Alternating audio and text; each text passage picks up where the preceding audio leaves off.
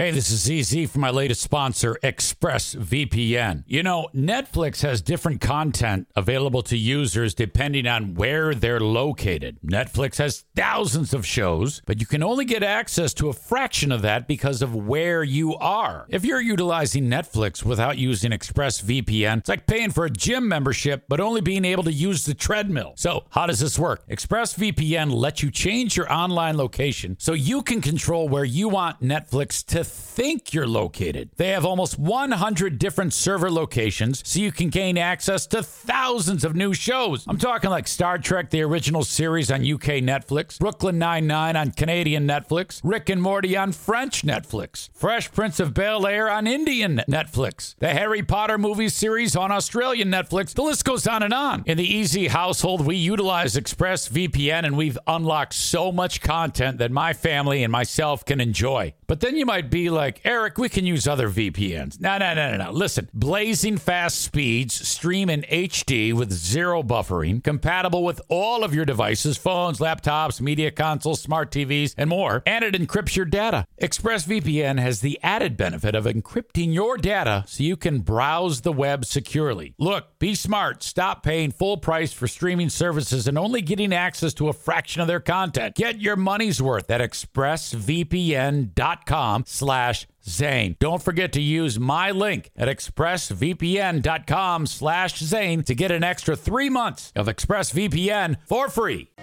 Welcome into the Eric Zane Show podcast, the daily show where I discuss news, nonsense, and my personal adventures. Late night of podcasting last night as uh, I was hanging out with uh, Christian and Don. Don, a new pal in the podcast scape, uh, Don Jameson.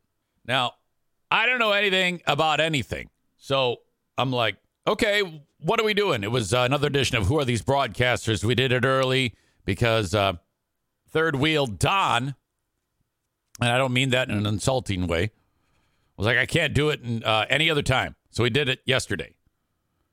And uh, it was our Halloween edition.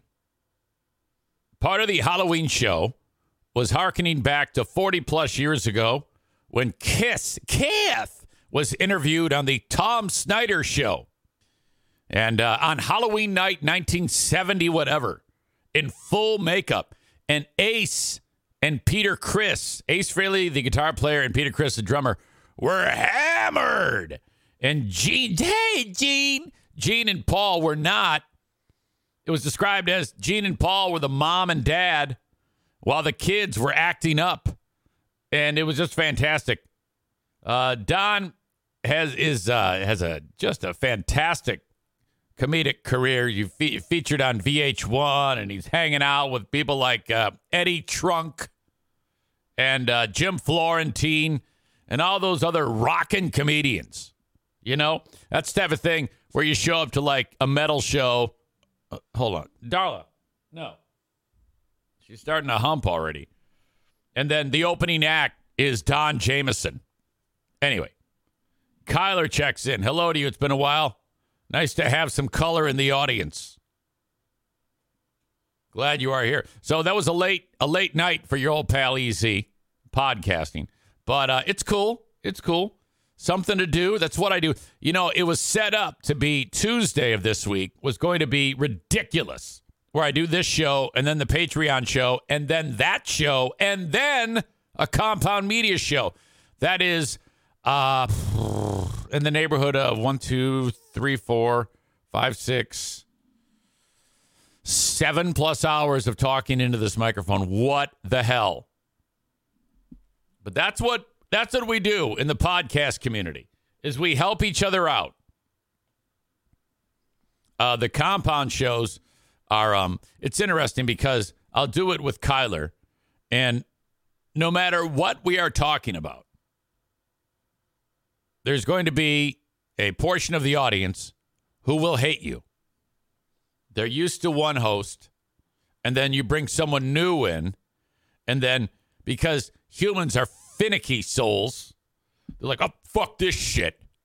I am not listening to this shit. Uh, same thing on Who Are These Broadcasters? We started out that show um, weeks ago, and Carl from Who Are These Podcasts was on a few of the first episodes. And then his intention all along was to just get us up and going. And then he's going to bug out. It's his show, but he's just the executive producer. So, um, as soon as we start doing it without him, which, you know, we're obviously capable of doing,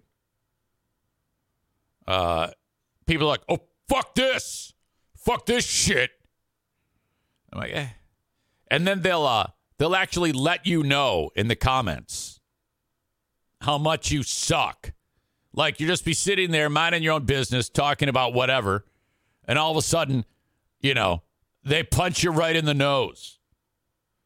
It's fantastic. Fortunately, your old pal EZ's rhino skin, my Iron Man armor has to be uh, donned.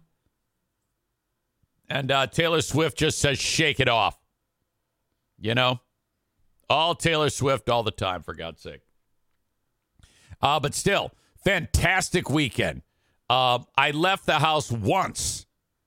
Well, Friday had a hockey game, and I think I want to start there actually, because this was the most ridiculous thing in 18 years of uh, PA announcing for this team that I have ever seen. All you need to know is that for 57 of the 60 minutes of this game in regulation, the Griffins are taking on the Cleveland Monsters. Not a lot of you wake up and say, Boy, I sure hope he starts talking about American Hockey League highlights. The other team got called for a penalty with about three minutes to go, the Cleveland Monsters.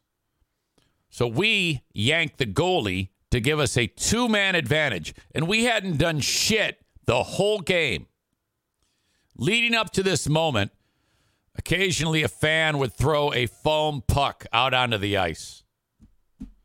Uh, the foam pucks are brought to us because you buy a foam puck for a dollar. And then when it lands uh, after the game, they put a target up and you throw the pucks out onto the ice. It's called throw for dough. If the puck lands on the target, you win a pile of money. And also in 18 years, no one has won the pile of money. No one. Every once in a while, someone will throw a foam puck out onto the ice and you pick it up and say, All right, hey, knock it off, knock it off.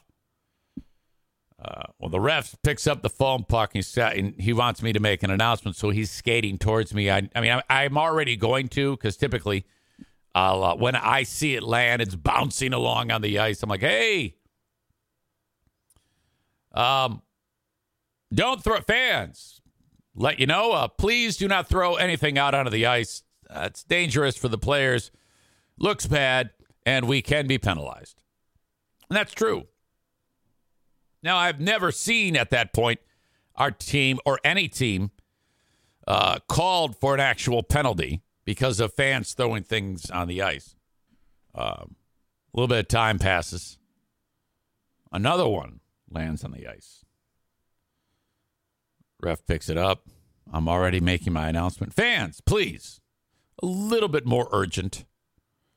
Uh, it delays the game, it messes things up, and uh, this is the players' uh, playing surface. We don't want nothing can be thrown out of the ice. Also, at the start of the game, there's a long-winded announcement that I make about throwing things on the ice. Don't throw anything on the ice. And actually, there is something in the rule book um, about throwing hats. It's actually allowed. Uh, in the symbolic effort to recognize the hat trick if you throw your hat on the ice. Um, you know, it's all good. Tim Kuiper was there with Zeke. He says, Didn't we get a similar penalty during the Calder Cup playoffs? Well, I don't recall that. I don't remember. But anyway, penalty on the other team. We pull the goalie. We score. It's two to one. And, you know, there's two minutes to go. So we drop the puck again at center ice for the faceoff. We pull our goalie again. Sebastian Cossa. And the Griffs are buzzing around the net, buzzing around the net, and they score. They, it's under a minute. There's like 35 seconds left, and the Griffs score to tie it. So it's just hockey's a fucking weird fucking game like that. You can get um, just shut down for uh, nine and a half, uh, or 95 and a half percent, 99 percent is what I'm trying to say of the game. And then all of a sudden you put it together and boom, now it's tied. And we're like, holy shit. But the second the Griffins score, many, many foam pucks come raining down from the stands. The ref, I can see the look in his eye. He's going to call a penalty. I can see it. And he's skating over to me. He puts his face up to the hole in the glass. He goes, I got to do it. I'm calling a bench minor. we go, oh no. So the fans are going ape shit. And I'm like, fans, fans, we've just received a bench minor penalty. And then, like, only half the fans get the message because the horn's going off. They're playing the uh, cel- the celebration song.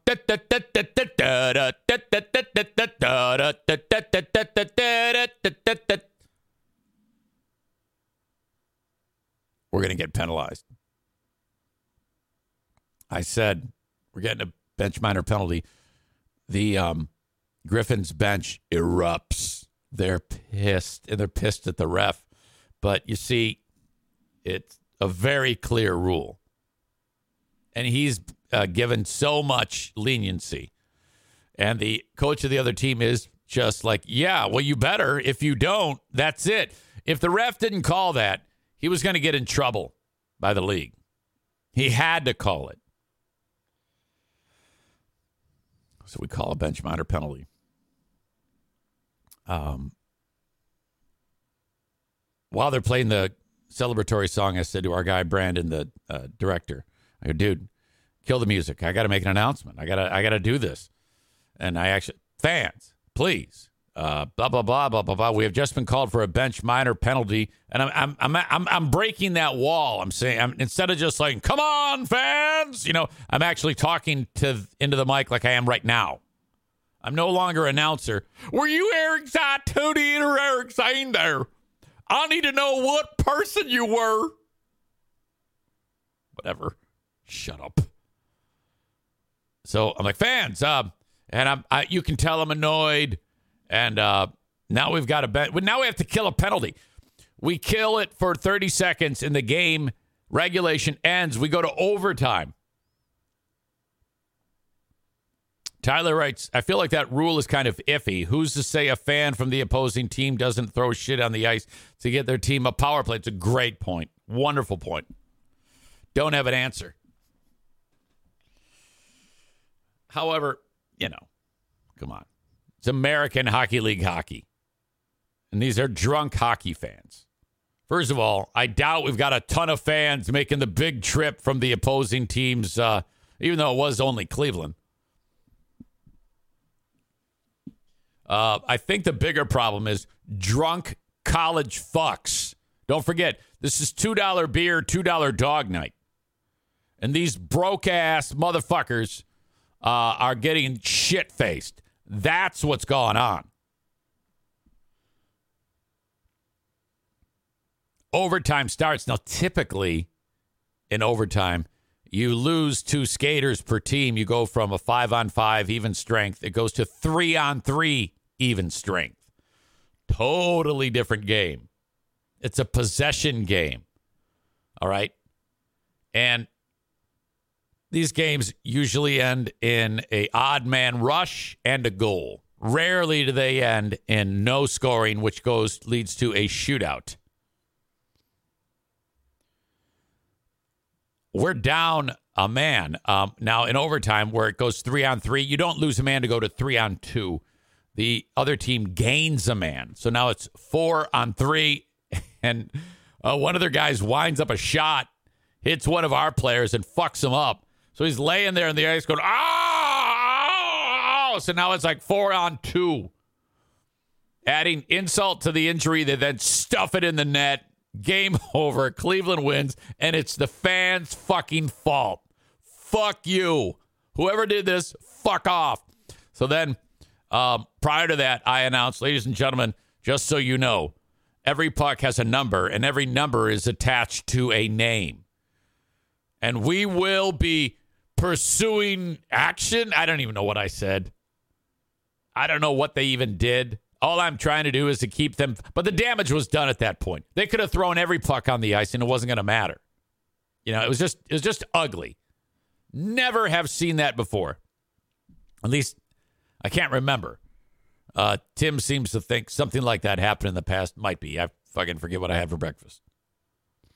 Um, as the game, as the fans are starting to get their shit and file out, and uh, I, I know final score from Van Andel Arena. In overtime, Cleveland Monsters three, your Grand Rapids Griffins two, and then I actually said, and to those fans who threw, have a good night, fans, and to those fans who threw anything on the ice, please do not come back. and, and my, I, I look over, and my daughter is in the stands, and she's laughing her ass off at that crack. So pissed off. I felt so bad for those guys. I mean, they they uh, they could not solve um, their goalie all game, and they hang in, and finally, in a rush, two goals, only to have a bunch of Dutch assholes, uh, drunk Dutch asshole college fucks, screw it all up by throwing shit on the ice. Oh my God. So, uh, having a bird's eye uh, view of all of this, I then leave the rink and I walk into the hockey office where there's a meeting going on. Chris says, Why do they have to be Dutch? Because it's funny. Be quiet. I walk by the boss's office, and uh, number one and number two are having a meeting, and I pass. They go, Eric. I go, Oh, God, here we go. I go, Yeah, what's up? How did that play out where you were? I go, Well, and I told them, uh, what I told you. And so the ref skated up to you and told you, I go, oh, yeah. He, he gave me three, he gave us three chances. I, and, and of course, I announced it every time. He goes, yeah, yeah, we heard that. So now I don't know what the hell they're going to do, but if it were me, you know, you got to do that deal at like, you know, between the first and second period. You got to get the pucks out of their hands before they get hammered, you know, if you're going to do that, or just don't do it. My God. Uh, Tyler says, or Tim says, it comes down to the home arena controlling the crowds. Tyler says, I get that, but are they expecting Secret Service type of security when they'll dive in front of objects to prevent them from hitting the ice? LOL. Well, I mean, come on now. Uh, it, it was just a bad circumstance. Pucks in drunk people's hands. That's how it went. Um, not uh, not much more to say than that. Typically, this is not a problem. Just one of those things, I guess. Chris in Buffalo says plot twist. Jackie threw a puck too. No, no. Can you imagine?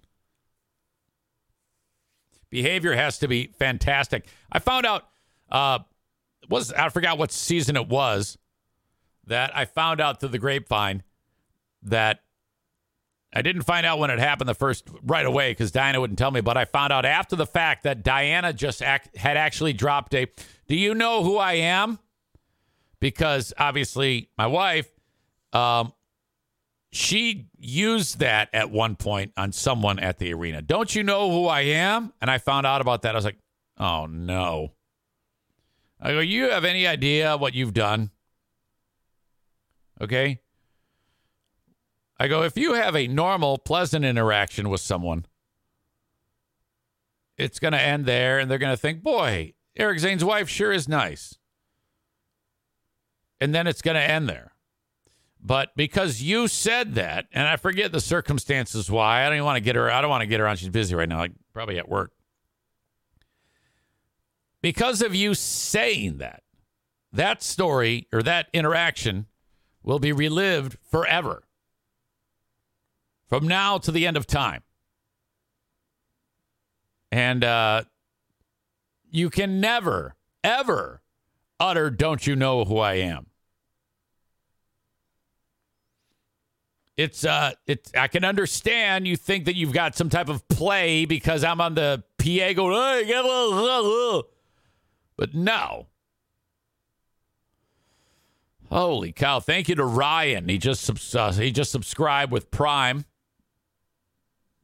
He subscribed for 12 months and currently on a 12 month streak. Now, Ryan, if you ever have a problem doing that, remember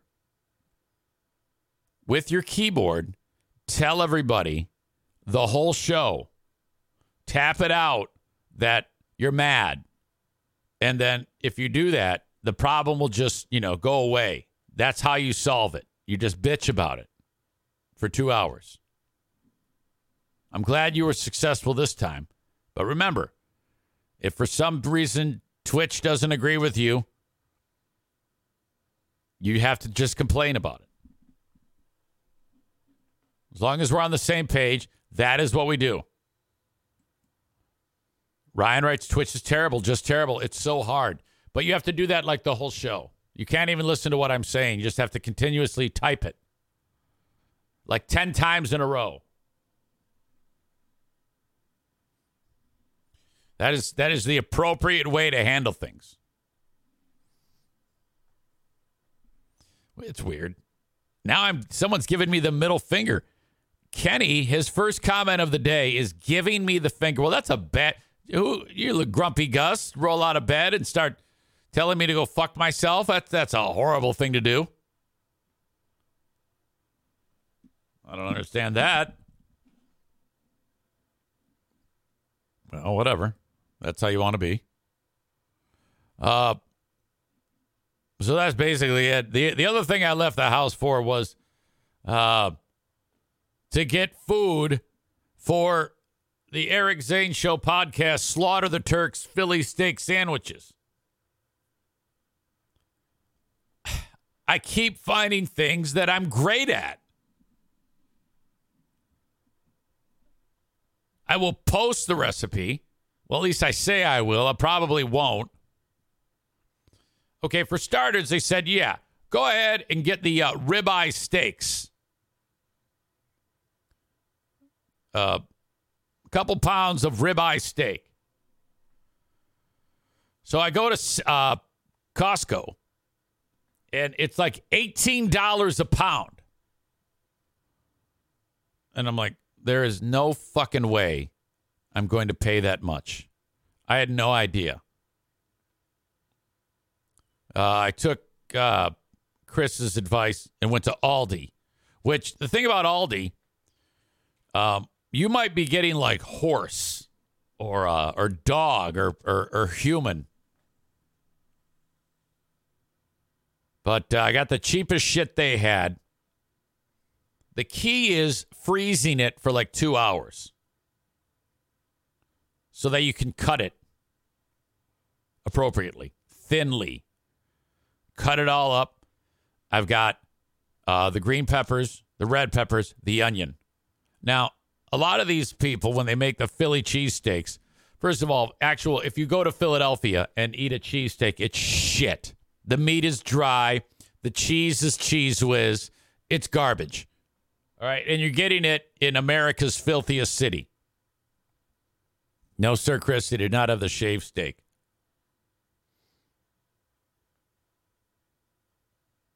I cut up that meat super thin. It's in a bowl, ready to go. Instead of cutting lengths like strips of peppers and onion, I used my chopper chopper, and they were diced small squares. Olive oil in the pan. Cook ever so slightly the veggies. So they're not like soggy, just a little bit of bite to them. Pull them out of there. Brown the meat. A lot of salt and pepper on the uh, on the veggies and a lot of salt on the uh, on the beef to season it. Cook it all up. Okay. Meanwhile, you've got the buns uh, face up broiler on, any type of like butter on the uh, face. I like to use that spray butter. It's super easy. And then uh, you you broil those so they just start to brown. Get them out of there. You make a, a a pile of meat the same size as the bun. Put the diced cooked veggies on it, and then put a ton of provolone cheese on it. Uh, I put it all back in the frying pan. All these different piles of meat in two cast iron pans, so everybody can get served at the same time. I'm I'm uh, frying fries in the fryer because I'm an expert fry fry maker, as you know. And then um, cheese melts, metal spatula, pick it all up, boom, put it right on the bun, fold it in half. There you go.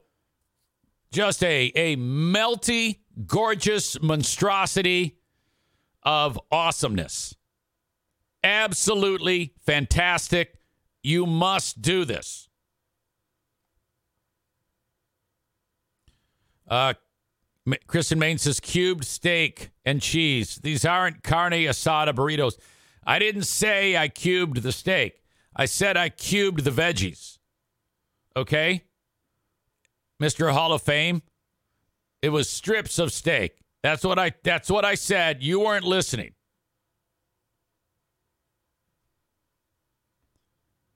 Uh, at this point, I just don't trust your cooking, says Kyler.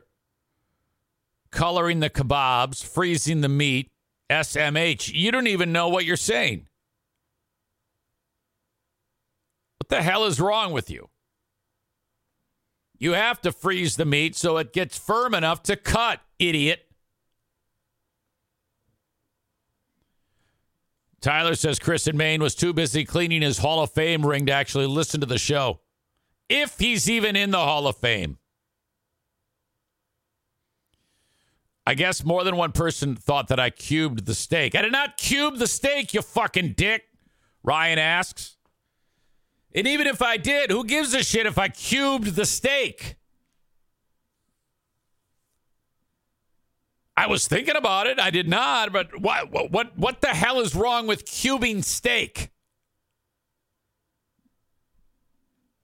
Look, all you guys get in here and you just bust my fucking balls. But I'm telling you, you do what I tell you and you will make people in your life happy. God damn. It was a big hit around the EZ household. As we were all talking about the death of Matthew Perry. That one hit a lot of people hard. I don't think there's a person in the world who would dislike Matthew Perry. Uh, found dead in the hot tub. Uh, they said drowned. Amanda says, Here we go. Gonna cry. Now, what's interesting about this is um, like in this article Matthew Perry's autopsy is complete, but coroner orders more tests, including toxicology. They don't know how he died. We're not sure. Well, that's weird. Because, you know, I posted that. Whoa, you know, big news. Matthew Perry is is dead. And um well, our very own Amanda determined the cause of death rather quickly. And I'm like, well, she must know things. The um absolute thoroughness of her answer made me think she was actually uh, hot tub side when they pulled Matthew Perry out. And then she immediately did a thorough autopsy on the pool deck because she, well, I don't know if you know this about Amanda, but she tends to fly off at the fucking mouth before she has any idea of what actually is happening. And that is exactly what she did the other day.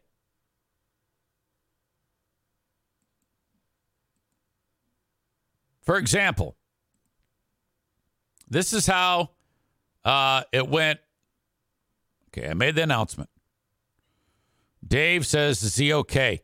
Well, you see that he's attempting the old "Is he okay?" joke, but that's a horrible attempt because it already said that he died, so that bombed.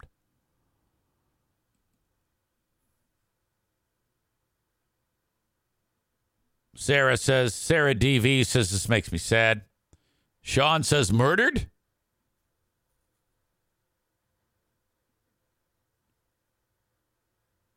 Most people are like 17 or 17 or Eric wrote 17 again is a great movie. Most people are like so sad. Josh said he's been all sorts of fucked up.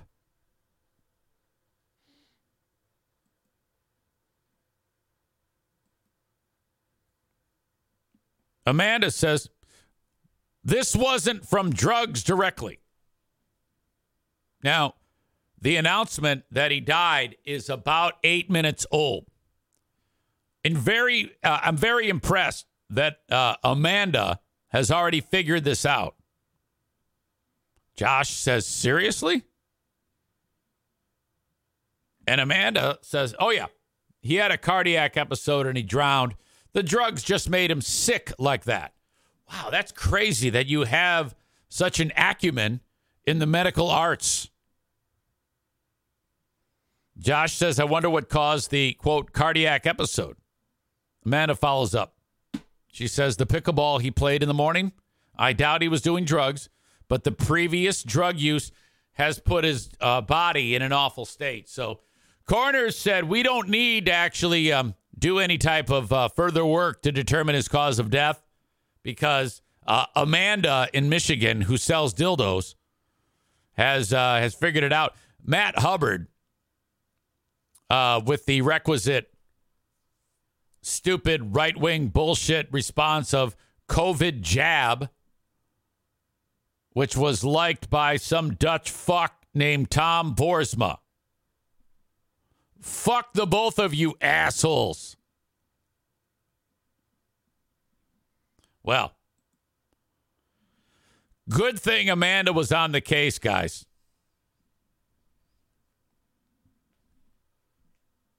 Uh, Chris in Maine says she studied at Dildo U.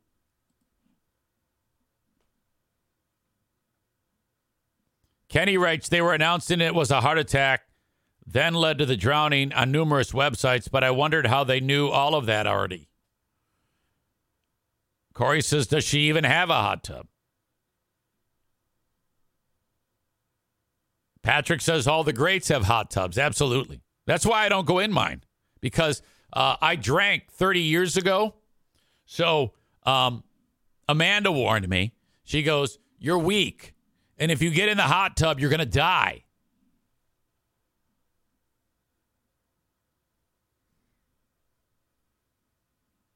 Kyle says, I have a hot tub. Patrick, thank you for letting me know that I am great. Corey says, when we have a story involving butt plugs and dildos, we'll let you know, Amanda, as our expert correspondent. Tyler says Amanda already performed an autopsy, an autopsy and ran toxicology testing.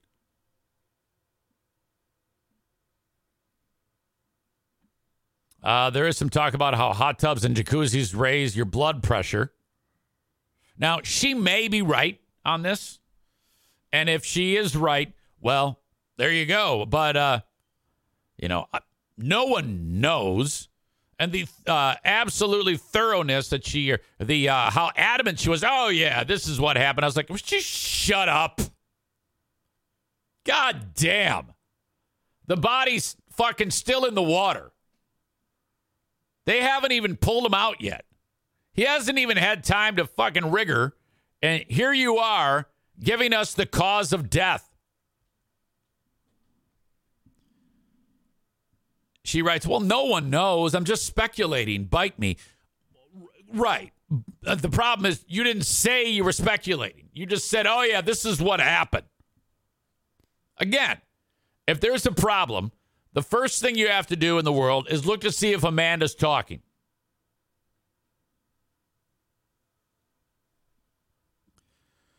Uh, Ryan says we may never know. I'm still waiting to hear what kind of kink Bob Saget was doing when he died.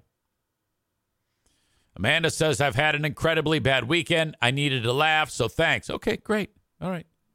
Um, I will say this. He um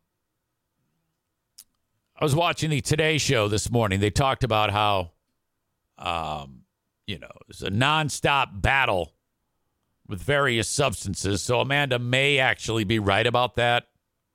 Uh, I don't think I would say it with such authority, though. But um, the dude, as you know, put himself to the ringer. He was talking about on uh, how on uh, uh, as recent years sobered up completely. So it would be very, very disappointing if they found anything in his system. And I think they should find out as quickly as possible and tell us. Because if they say, oh, yeah, he was fucked up, never, ever, ever trust anything an addict tells you, ever, including me. We are expert manipulators, and we will do whatever we can to lie to you. Never, ever trust a drunk or an addict. No matter what they say, ever. Don't ever trust me. I'm hoping there was nothing in that guy's system because, um, first of all, he started like a rehab facility years ago and then he shuttered it. And, you know, he revealed in his book that he's only been really clean and sober for a short amount of time, a few years. Um, so that would be just a bummer. Hopefully not, though. Most people just uh, love that guy. It was a shock. Uh, Kenny says he really seemed to be doing so much better. I'd been meaning to get a copy of his book after seeing his TV special a while back. Seemed like it'd be a good read. And then Amanda said, It's also a good lesson because I may not be a drug addict, but I fucked my body up too. Maybe I shouldn't get a hot tub.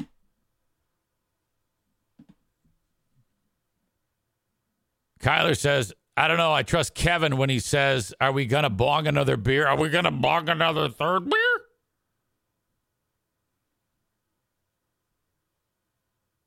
Are we going to beer bong another third beer? Are we going to beer bong another third beer? Oh, no. It would have to be a fourth, right? If you've beer bonged three already, you can't beer bong another third. Are we going to beer bong another third beer? It might make you howl at the moon. Oh.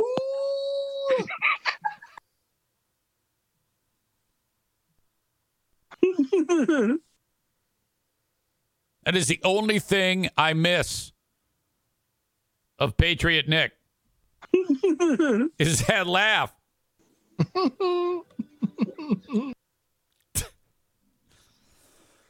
if he wasn't such a fucking psychopath, I'd have him back here.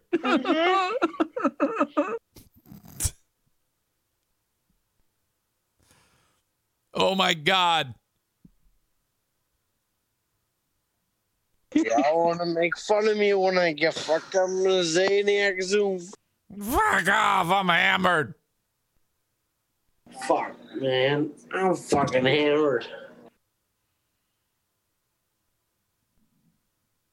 Fuck off, I'm hammered. All right. Um, the fuck was I going to talk about? I just had something else I wanted to mention. It's gone. It's gone like Matthew Perry. Uh, that that's uh, that's too bad. All right. Meanwhile, closer to home, there's a story that I've been following since January. Now, if you live where I live, this is uh, something you're actually living right now, and that is uh, this county, which is known now around the world for its backward decision making, Ottawa County, uh, where a bunch of locals got pissed off because their kids had to wear masks in school. And then they went ahead, organized, pooled their money, formed a group called Ottawa Impact, and seven of the um, commission seats were won by members of this uh, ragtag bunch of, uh, of people. Seven of the 11 commission seats.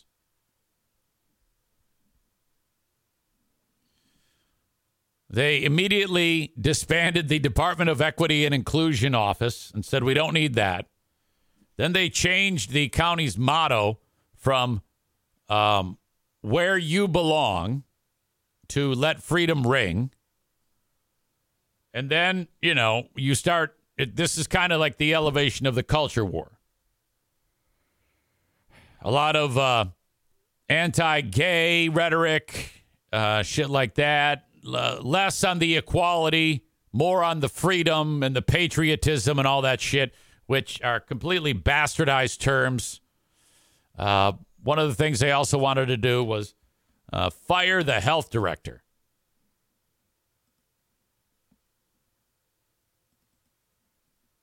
This is the lady, Adeline Hambley. Love the hair, by the way. Just love the hair.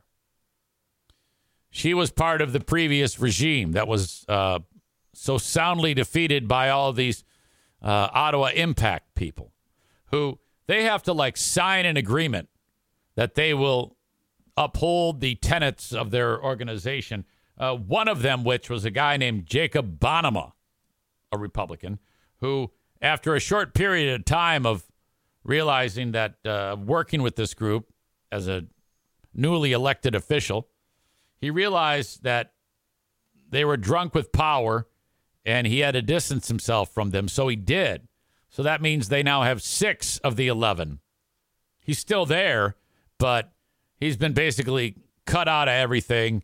Uh, doesn't really have any decision making power because it's still a majority. Six of the 11 are these Ottawa Impact scumbags, including the um, uh, county chair. His name is Joe Moss.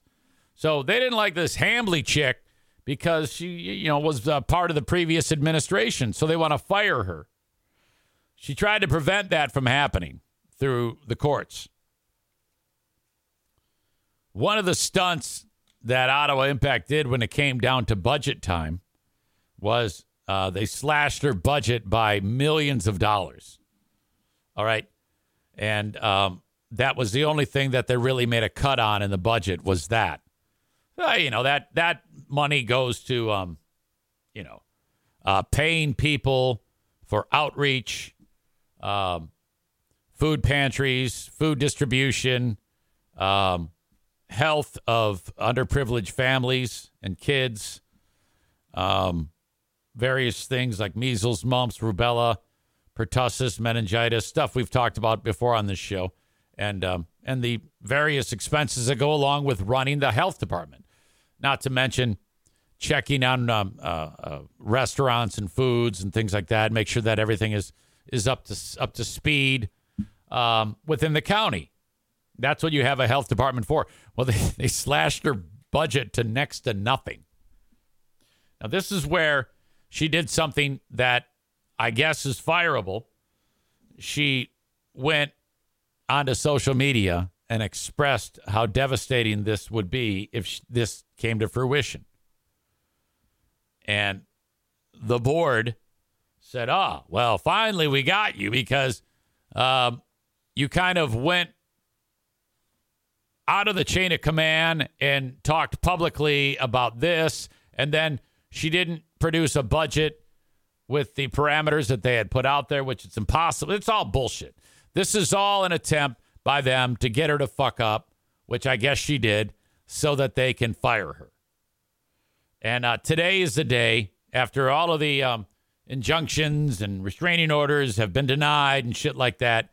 Today, they finally will board. They uh, the board will finally vote. It may have already happened, and then this chick will be out. Adam describes it as revenge politics. Exactly. Um, as this has unfolded, that's when I started doing who are these Ottawa County fascists? Which we've only done two episodes and we really need to do more. It's of uh, the audio and video of all these crazy ass commission meetings um, where these psychopaths get together and spout their rhetoric and their bullshit. And um, and on and on and on. Now, one of the people that has spoken at those uh, meetings is a guy um, by the name of Nathan Kelly. Him and his loudmouth, fat ass wife, Kristen Meghan Kelly. Uh, Nathan is the guy. Like if he if Nathan worked for Joe Martinez, and you paid seventy nine dollars to have Joe Martinez tune up uh, the furnace, well, while Joe is going to Mexico, he would make someone like Nathan show up at your house and tune your furnace.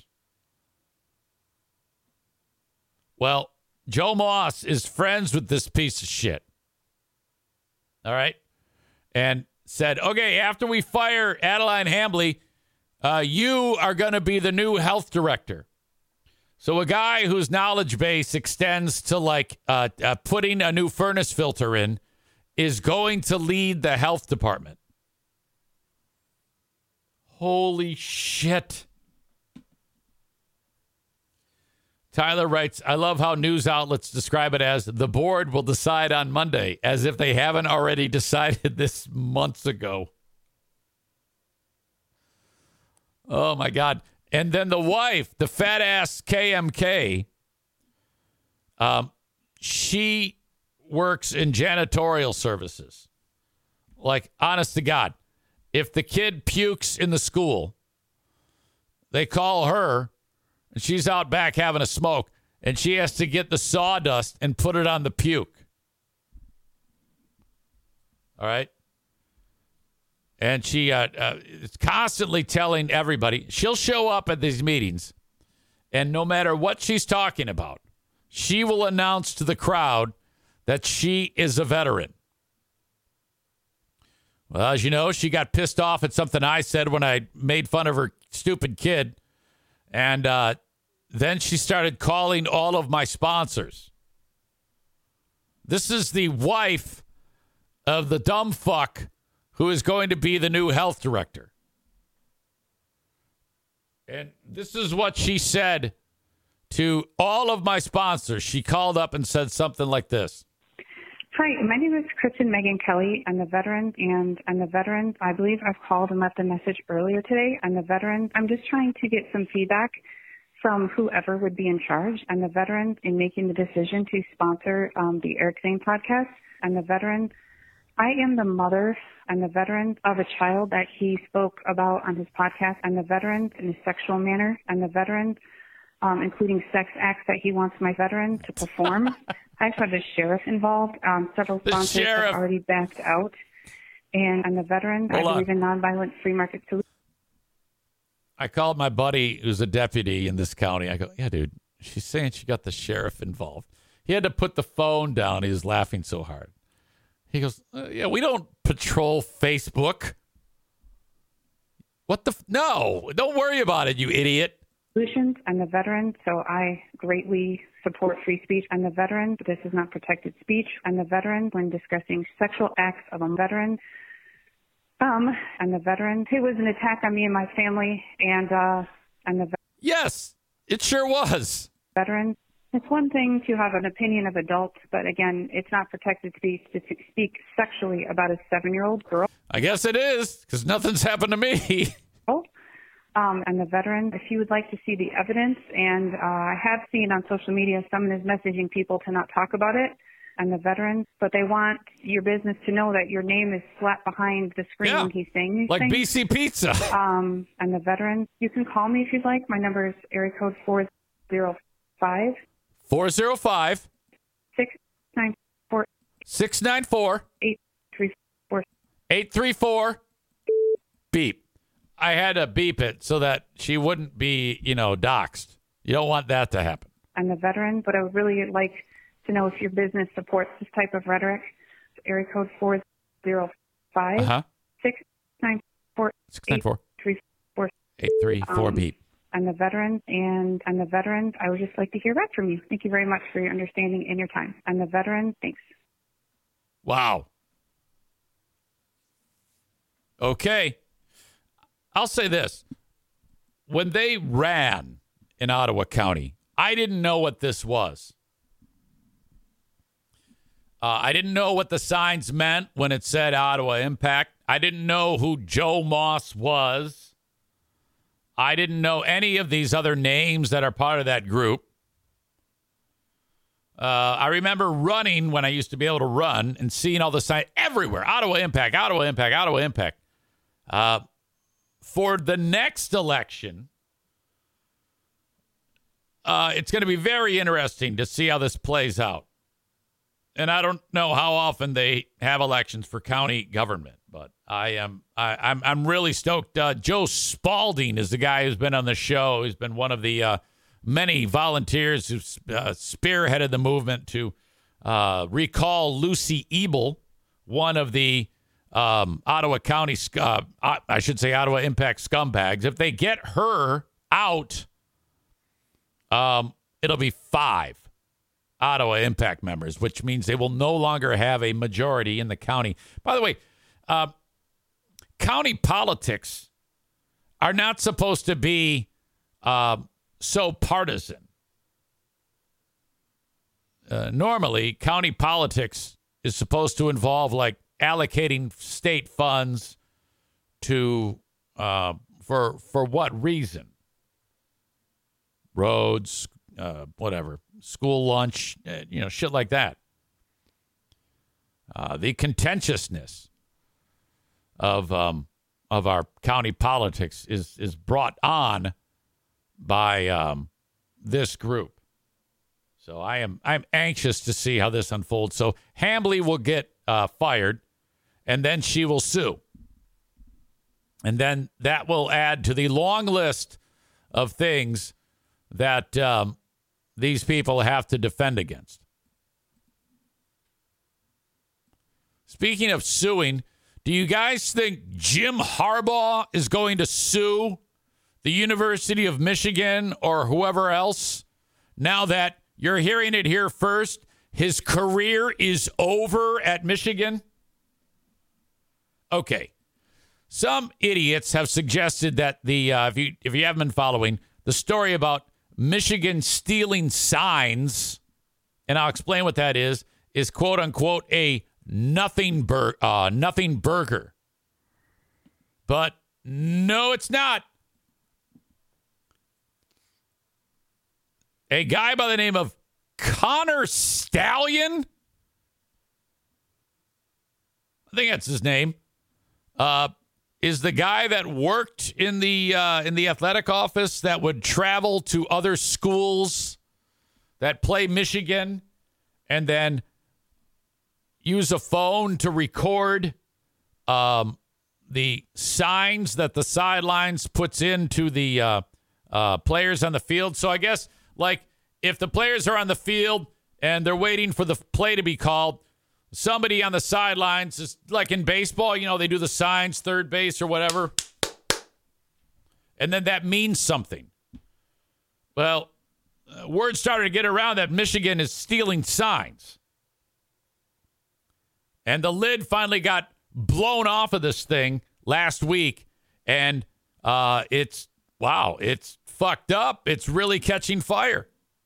So much so that uh, in last year's NCAA uh, playoff game between Michigan and TCU, TCU, who beat Michigan, they announced on Thursday, Yahoo Sports reported actually on Thursday that TCU knew that Michigan had uh, stolen their signs.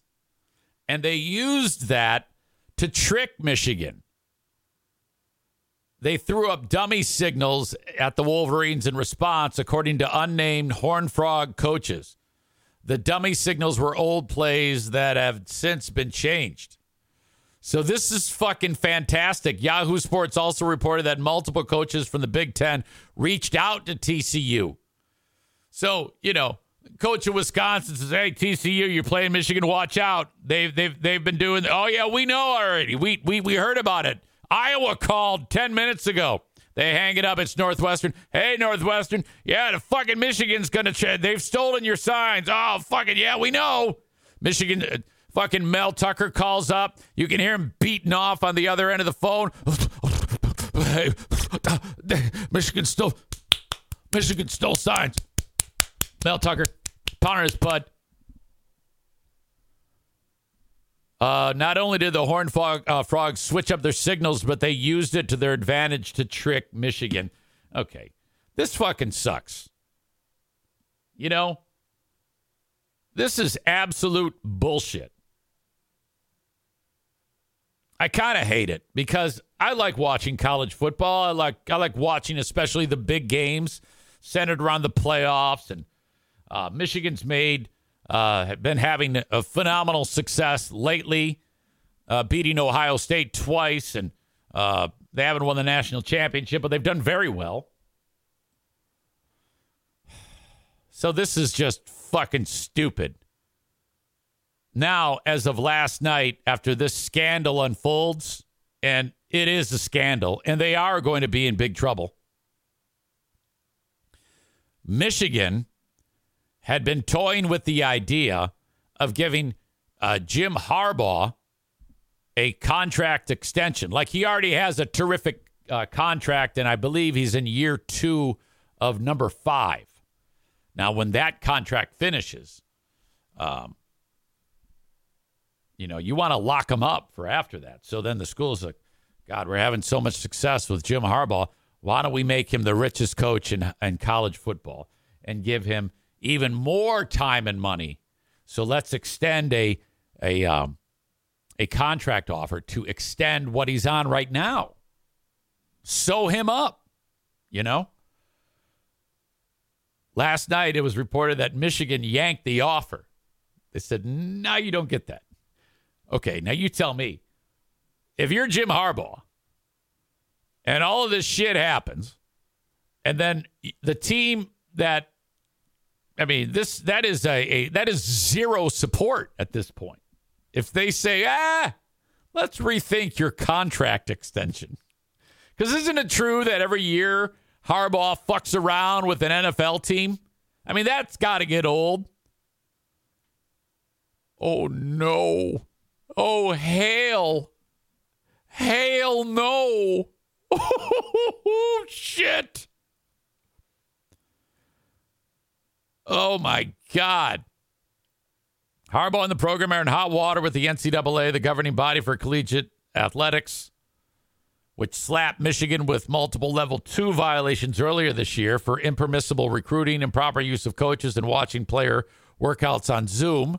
So they're like bending the rules. They're breaking the rules there. Uh, as part of that investigation, Harbaugh himself facing a level one violation for his failure to cooperate. And while Harbaugh served a school imposed three game suspension earlier this year, the latest investigation onto the program, which was just launched on the 18th of, of October, uh, claims of impermissible in person scouting of opponents has done more damage to its reputation.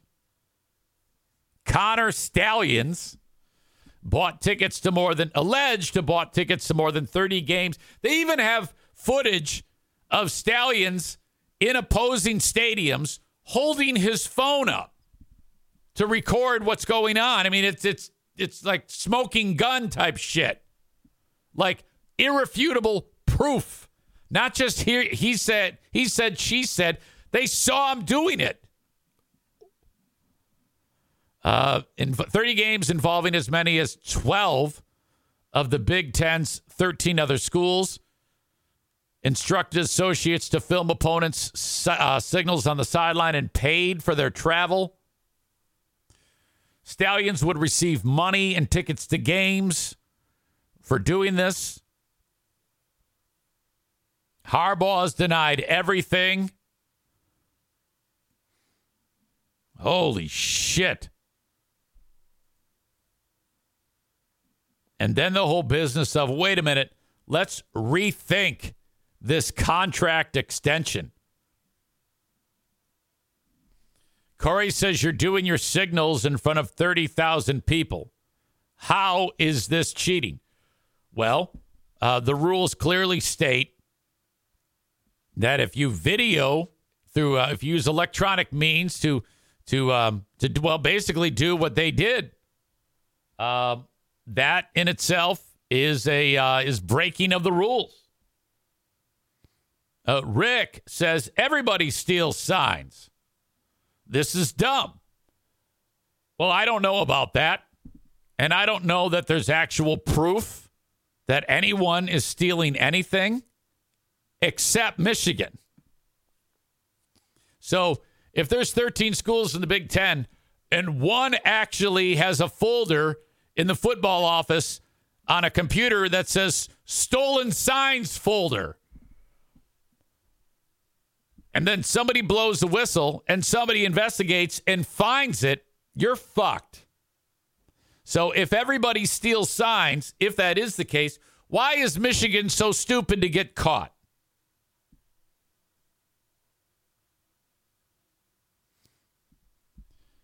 Uh, Corey earlier said learning other teams' signs I don't think is cheating. Uh, well, you're gonna have to take it up with the league.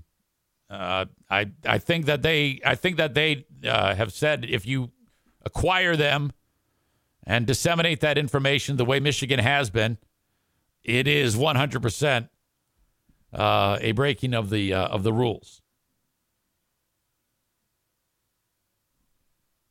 Kyler says that Coach Prime's quote was on point. They could have the whole playbook, but you still have to stop them. Linda says this is great, and I did put two hexes on them the last time I was in Ann Arbor.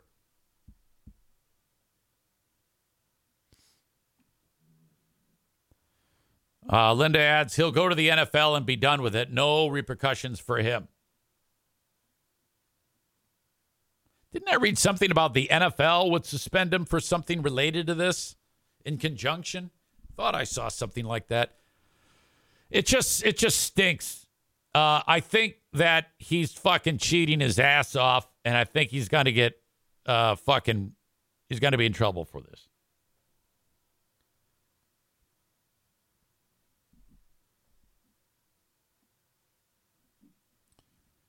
Uh, that's why teams should be trying to change their signs every game, says Corey. Ben Weller says if everybody does it, then Harbaugh sucks at cheating. He's been caught how many times now? Learning signs is not cheating. Video recording them on their campus is. Aram writes, which school is worse now? Michigan State is still much worse than Michigan. Well, I mean, I guess pick your poison. Uh, the the Michigan State poison is, uh, is is much more volatile than Michigan. Michigan State actually needs to cheat. It should be they they should be allowed to cheat. Michigan State. They should be allowed to put like 20 players on the field.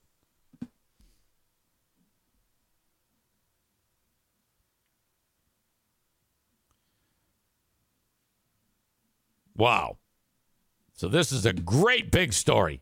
Fantastic. Uh, for me, I love like when a Michigan State story breaks, you can rub their nose and shit because they're all fucking losers. And then when the Wolverines cheat their ass off because all of their fans are arrogant assholes, I love rubbing their face and shit too. Fuck these guys. What I love the most now about college football is that the players are becoming millionaires. That they can like I want it to be where like um after every game you can leave and go to another team. So every every week it's like a whole new team. It's already like that year by year. You know? You can take some great player that plays for Michigan and uh, some guy in Auburn says, "Look, we got tons of hot chicks who want to have an orgy with you and we're going to give you a million dollars a game." Okay, I'm coming to your school. And then the, the kids don't even have to do homework now. They just say, ah, fuck it, I don't give a shit. Somebody does the homework for them. It's, it's the pros. So awesome. I love this so much.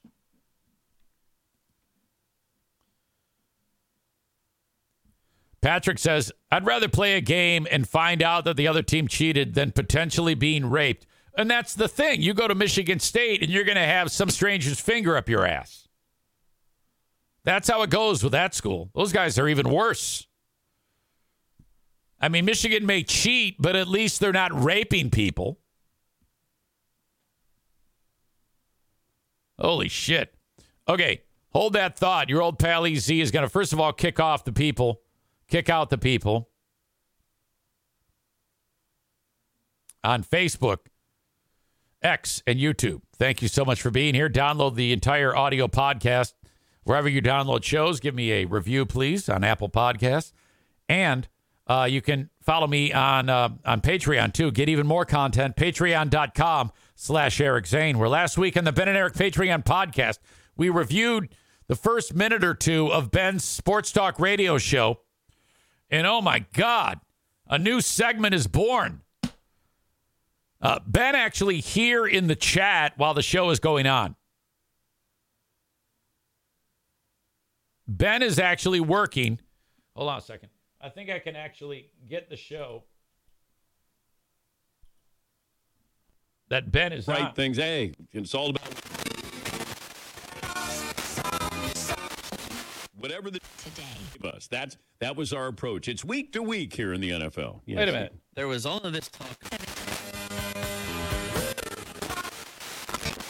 That sounded like Dan Patrick to me. Aren't you on 96.1? Is the show over? I thought the show went till 10. Oh, it ended at 9. Fuck. Sorry, Ben. All right. Don't go anywhere. Uh, hold on. Facebook, see ya.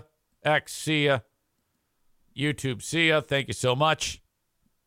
The open and live stream brought to you by Ervine's Auto Repair, Grand Rapids Hybrid, and EV. They also take care of us on Twitch and on uh, Facebook as well. Thank you to King's Room Barbershop. Get your haircut at King's Room Barbershop. Three locations Northland Drive, Caledonia, and the newest location, 821 36th Street Southwest in Wyoming, Michigan, right next to the costume shop. Uh, and just down the street from Dumpster Divers. Oh my God, if only they were broad uh, marketing on the show. Get your haircut at King's Room Barbershop. Uh, all dudes get their haircut at King's Room. Forget sport clips and Jude's and all that other shit. Go to King's Room, support the sponsors. You will love your hair after they take care of you at King's Room Barbershop. Hours, stylist schedules, pricing all at kingsroom.net. Okay. Time to go tinkle. Don't go anywhere. Be right back. okay, Ben is uh Ben writes Tune in at 6 a.m. on 96.1 to hear me try to not suck at talking. Uh, ben is in separate a separate location from the host, Anthony Bellino. And uh, every show usually starts with, Gentlemen, how are you? And Ben's like, I'm good. How are you? And then they're like, uh, he'll ask Ben a question. And uh, well, in the example of the last one, Ben got in the weeds somehow, and there was just a hilarious, amazing, awkward exchange that took place. We covered it at length on the Ben and Eric Patreon podcast. You have to hear this. I think I actually published that as a uh, as a free listen on the regular platform. It's like about five minutes of it. I think we went on for about another five hours making fun of him. Uh, Kenny says, "I'm good. How are you?" Sounds like way more than what Ben would even say. He did all right at first, and then, oh, God. Anthony's just talking with Ben not answering him. It was it was awesome. Uh, breaking news. Lust just called a snow day. Woo! No school for me tomorrow! Breaking news! Breaking news! Musk just called a snow day! Breaking news! Musk just called a snow day! Oh my goodness! Breaking news! Woo! No school for me tomorrow! After all that talking about that health director thing, the Ottawa County assholes said, hey, we're going to put it off another week. Joe Moss sent out an email to commissioners Sunday evening informing them he planned to postpone the vote on firing Hambley. He said the delay aimed to give everyone more time with the quote copious amounts of information from the hearings. Yeah, quit acting like you're even reading that shit. He's just making her suffer, is what he's doing. Like any of those Ottawa Impact scumbags are going to vote to not fire her. The attorney for Hambley said she was stunned by the vote being delayed again. She says we are obviously disappointed. We were told late last night this that this was a possibility, but you never know what is actually going to happen when you show up. So I think they just want it to end. So we did not know for sure that this was happening. I didn't know what else there is to be learned that they did not hear over two days between now and next week. Howard said after Monday's pre- uh, brief meeting. Several people in attendance Monday were upset by the delay, yelling at Moss and other commissioners. Shame on you, Joe Moss, a man yelled after the board approved to delay the vote. Supporters of Hambley held signs outside the county administrative building saying, We believe in Adeline, and Gibbs can't recall, but we do. Yeah, I guess that was that fat fuck, John Gibbs, who keeps all of his white supremacy in his fat black neck. Uh, uh, saying, oh, I, yeah, I don't recall what I said to her, and all this other lying bullshit. A document signed by Moss previously laid out a case for why Hambley should lose her job, alleging incompetence, neglect, and misconduct in the way she handled and communicated to the press about the recent budgeting process. The hearing for Hambley's removal began last week with two days of testimony. It was like a court case. Well, it doesn't, I mean, I, I guess they're upset because they want to move on with their lives. Yeah, um, Chris writes holy hot dog rolls on that neck. I saw him on the news. They even had the camera from looking at the back of his head. I mean, seriously.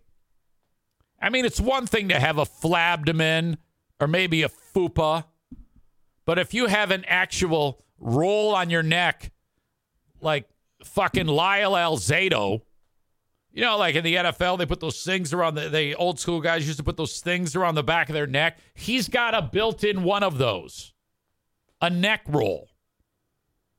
He actually has to swab the fat on his neck. If you rolled John Gibbs in flour, there'd be a wet spot on his neck. God damn. Quite a scene there. Quite a scene. Uh, more fucking crazy shit in my neck of the woods. Uh, just south of Ottawa County is Allegan County. Equally fucked up. If you recall, there was a plot to kidnap the governor of Michigan. A bunch of these assholes, uh, these right wing kooks, got together in the basement of a vacuum repair place, not lying, about 10 miles from here, and they plotted to kidnap uh, Whitmer. Uh, most of the people involved were um, convicted. Two people, two of them beat the rap somehow. I don't know how they managed to do it, but they they they did do it. Uh, they are the Null brothers, N U L L. Sorry. Well, the state representative in Allegan County uh, gave these two assholes who were acquitted awards. This is so fucked up. As if you couldn't tell, they're the ones on the far right. These two fat fucks really dressed up for the occasion. These are the Null brothers, like null and void. Praised as heroes. Twin brothers, recently acquitted in the plot to kidnap Governor Gretchen Whitmer, were praised as heroes today by a state representative. State Rep Rachelle Smith today paid tribute to the Null brothers on the steps of the Allegan County Courthouse. News 8's Ken Kolker was there for the ceremony and has. the way he's saying ceremony, he's thinking this is bullshit. story tonight. William and Michael Null, twin brothers from Allegan County, were acquitted by a jury last month. Joined by their attorneys, the Null brothers got the hometown heroes treatment from State Representative Rachelle Smith, Now, again, they plotted to kidnap the governor. a Republican who represents I should say they were accused of plotting to kidnap the governor. The FBI had a guy in there that was uh, observing and, you know, taking copious notes and building the case. The arrest happens. Somehow they beat the rap. So uh, they didn't do anything technically. All right. It's Allegan County. Well, we're here to recognize today Bill and Mike Null um, for their unfortunate involvement in this scandal, uh, if you will, and that's what I'm just going to call it. The Null brothers were among 14 men charged in state and federal courts in a Look at these assholes. plot to kidnap Governor Whitmer in 2020. Nine were convicted and sent to prison, despite arguments they were entrapped by the FBI. Five were acquitted, including the Null brothers and Eric Molitor, who were accused of supporting leaders by participating in military style drills and traveling to see Whitmer's second home in northern Michigan.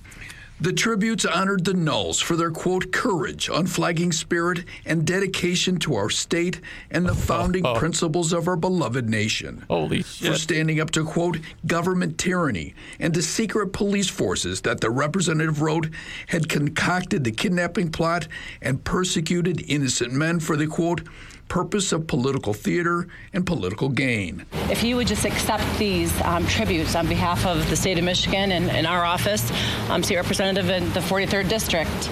The Null brothers spoke briefly. I went to bat for us. Uh, a lot of people we don't know stood up for us. They they know of us and they know that we would never be a part of anything like this. Uh, The state rep was reluctant to take questions. Just wanted to follow up with a couple of Are there questions. going to be any more questions? No more either? questions. No. Well, you, this you say this is a you. proclamation from the state. Yes, it is. But would the gov- would Governor Whitmer be in favor of this proclamation? This is from my office, the 43rd District State Representative Rachelle Smith. They are my constituents, and I'm Yeah, initially she said it's from the state of Michigan, which is bullshit. Why would Governor Whitmer say, well, you know, uh, even though we all think you tried to kidnap me, um, we're going to award you with this. Here you go. here to come out on behalf of them In an email to News 8, the governor's office called the tribute disturbing. Quote, this goes beyond the pale. These types of actions normalize and incite violence against our political figures and only serve to shake our faith in our values and our institutions. This tribute will further encourage and embolden radical extremists trying to sow discord and harm public officials or law enforcement. Ken Kolker, News 8. So let's review. In a community that I've talked uh, with you about is, is so backwards. We're into book banning, shutting down libraries, uh, intimidating the gays, uh, uh, ending our diversity, equity, and inclusion office, taking the slogan uh, where you belong and change it to where freedom rings or whatever the fuck it is. In the neighboring county, the neighboring county, some fucking political bitch is giving an award to the two guys accused of kidnapping the governor. And no doubt, somehow managing through some smoke and mirrors job, being able to beat the rap some fucking how in a court of law. Now they're being honored by this fucking whore. My God. Aram says, How could a state representative celebrate these jerks? Well, it all comes down to where we live. This is how it is in Michigan. You have a few pockets where normal people live and think, and then the rest is all fucked up. All fucked up, all over the place.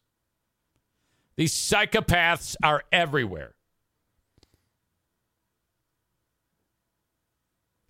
Becca Shea says, Are you kidding me? I need out of this country stat. Hey, you know what? Not a bad idea. Donko says they just look stupid. That's exactly right. They just look like such. They should be locked up because of the way they look. Tyler says possibly a combined full set of teeth amongst all of those assholes. Um, and I can promise you, whoever that crazy bitch representative is, the next time she runs, she'll kick ass. Because all of those psychopaths that live in Allegan County love shit like that. Fuck you. My God. Linda says, "Thank God I moved to a normal city." Well, I mean, it's everywhere. It's they are there amongst us. My God, that is just incredible. I couldn't believe that story. The nerve. I tell you what, the balls on that bitch. I give her fucking credit for uh, standing up with something so retarded and and throwing the muscle behind it. That is that is very very bold. You know, um, completely brainwashed, but my God, is that fucking insane. Uh, we got to talk about um, this hockey player. I uh, it's once again going to open up the opinion by your old pal EZ that uh, every year, every couple of years, there's some hockey player who um, takes a blade to the neck, um, a skate blade, just under the uh, you know the skin of the neck is major blood vessel. Uh, this has happened numerous times over the year where somebody takes a skate to that area, and uh, they have you know minutes to live. If you don't stop the bleeding quickly, uh, you're going to die. And this guy actually died. Hockey player died. Adam Johnson is his name. Uh, he played a handful of games in the National Hockey League. Most of his career, north of 300 games, was in the American Hockey League with Wilkes-Barre Scranton. And he played for the Lehigh Valley Phantoms and the Ontario Reign in the American League. I don't ever recall interacting with him. Uh, typically, uh, when the Griffins play, they don't play any of those teams that often. I may have had some interaction with him, but I, I don't recall. Uh, he was playing in England, of all places. And um, yeah, same thing. Skate, skate right to that spot. The Nottingham Panthers are devastated to announce that Adam Johnson was tra- has tragically passed away following a freak accident at the game in Sheffield last night. So this happened. I don't have there's there's no video or anything like that. Um, the amount of blood that pours out of you is is ridiculous. It's like putting your thumb over the garden hose type of spray.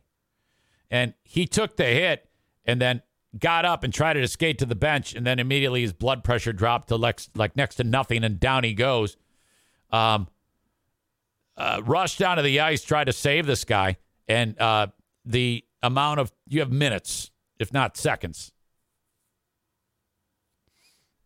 and um, the fans had to leave. They, of course, they said everybody go home.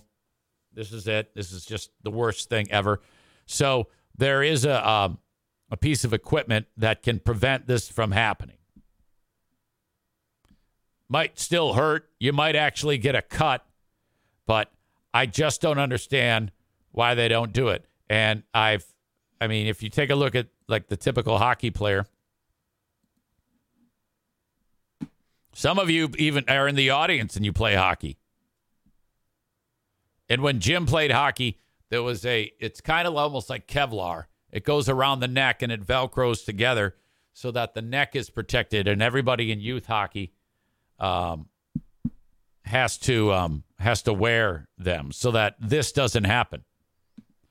As Dave checks in with, "Hey, EZ, I just heard Ottawa County postponed the vote to fire the head of the health department until next month. Well, I don't know if you were taking a hot squash, but I just spent 10 minutes talking about that. Thanks for participating. Anyway, I appreciate the effort. Um, yeah, you, you know, and then as they get older, hockey players stop wearing them. And then as soon as they get an opportunity not to wear that cage on the front of their helmet, they stop wearing them. It's like they're reducing the amount of protective equipment. I mean, hockey's really dangerous, so I'm going to go ahead and take the thing off of my face and the thing off of my neck. The two areas that I don't want touched. And there's actual uh, uh, uh, 0% chance that my face will be destroyed if I put this cage on, and a minimal chance or a lower, a reduced risk that my life will end because of the neck guard. But no, I'll take those off. Which, as much as I've been around hockey for many, many years, clearly these, of all of the athletes, are the dumbest. These are some of the dumbest people on the planet. I don't care if you're playing NHL, AHL, or beer league. If you do not play with a bird cage or any type of facial protection and a neck guard, you are stupid. There, there's no gray area. You're just a dumb fuck. And all these guys that I see regularly that don't that don't do that, I'm like, what is the big deal? Why would you not? And I think, honestly, because they don't want to look ridiculous. Uh, Jamie Tardif, who is a, um, a coach in the uh, American League, who used to play in Grand Rapids, and I, I actually said to him, I go, now, serious, because I knew him well enough that I could say this. I go, even though I think someone else had gotten hurt, and I was discussing this exact topic with him, I go, knowing what you know, and after this just happened to so and so, and that player didn't die, this guy died. Will you wear a neck guard? Absolutely not. And I was able to pull out of him that he won't because he doesn't want to look ridiculous. No good reason, just they don't want to look silly. It's like, what? I I don't know why. Um, like in the NFL, for example, they uh, after all of the problems they've had with with brain injuries and things like that. Nowadays, if a player's head touches the turf, he has to come out of the game and be tested for a concussion. Uh, I don't know if that's theater, if it even helps, but that's the way it is. They're doing something about it. The fact that professional hockey doesn't protect these with the you know in the collective bargaining agreement say yeah all right you're going to have to put this in or we don't have a collective bargaining agreement you have to wear these things. You know here they are taking fighting out of hockey.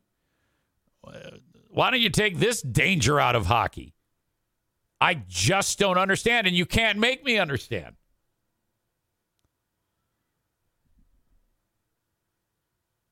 Uh, corey says no neck guard i guess.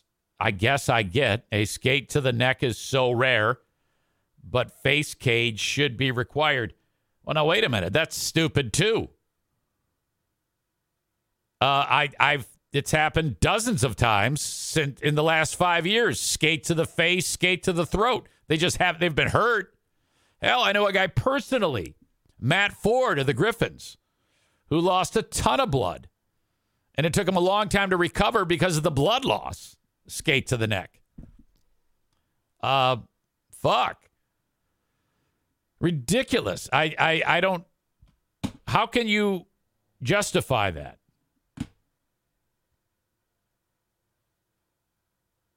Uh, Chris in Buffalo says it's happened how many times since Clint Malarchuk? Too many. Yeah, that was a dude who was a uh, the goalie for the Sabres. That was a that was the big one because he he took his flipped his uh, blocker off, and put his hand onto his neck, and the blood was shooting out in between the spaces of his fingers, like multiple streamers. It was a miracle he lived. All right. God damn, Chris says it's on YouTube. Puke. I don't have the strength today to see that. God damn. Well, anyway, it's just absolutely tragic that this guy had to lose his life. Young man, you know, 29 years old. Are you kidding me? Absolutely horrible. Um, as this day has gotten underway, it's getting more and more intense as uh, Israel is getting ready to invade Gaza. And the way it's set up right now, they have uh, so much heavy equipment, tanks ready to roll in, and bulldozers. It's like a column of bulldozers is going to go in, and then the tanks are going to go behind them. They are going to flatten the entire Gaza Strip. The Palestinians are fucked beyond belief. And this is causing turmoil in all parts of the world, including the U.S. Anti Semitic um, rhetoric is, uh, is through the roof right now in the United States. Hate crimes are high. Jews are being attacked in this country and abroad. There was a plane that just landed in Russia and a bunch of uh, uh, Muslim Russians. I can't think of a worse combination. You know, it's like a fucking shitty Reese's peanut butter cup. Russian and Muslim. Fuck that.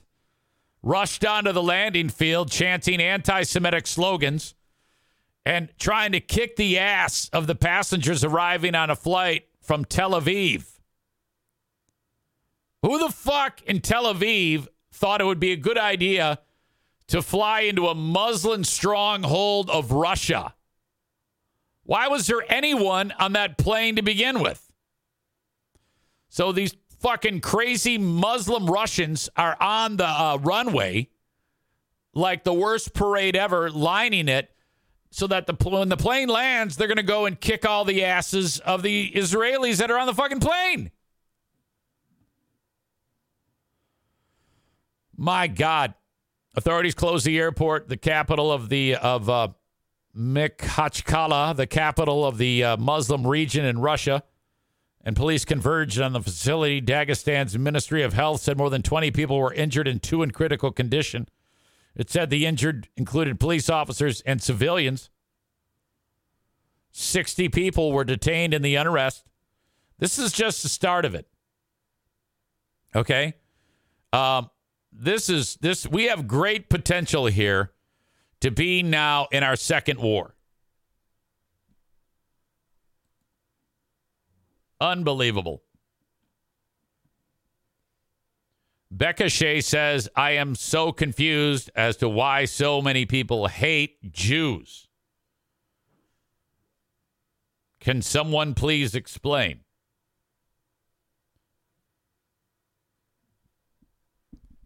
Well, I will attempt to speculate at best.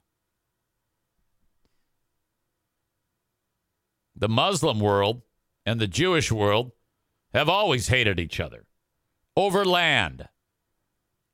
The land that is Israel right now and the West Bank and the Gaza Strip, who controls what. And then for uh, for as long as time has been, there's been fighting over that land.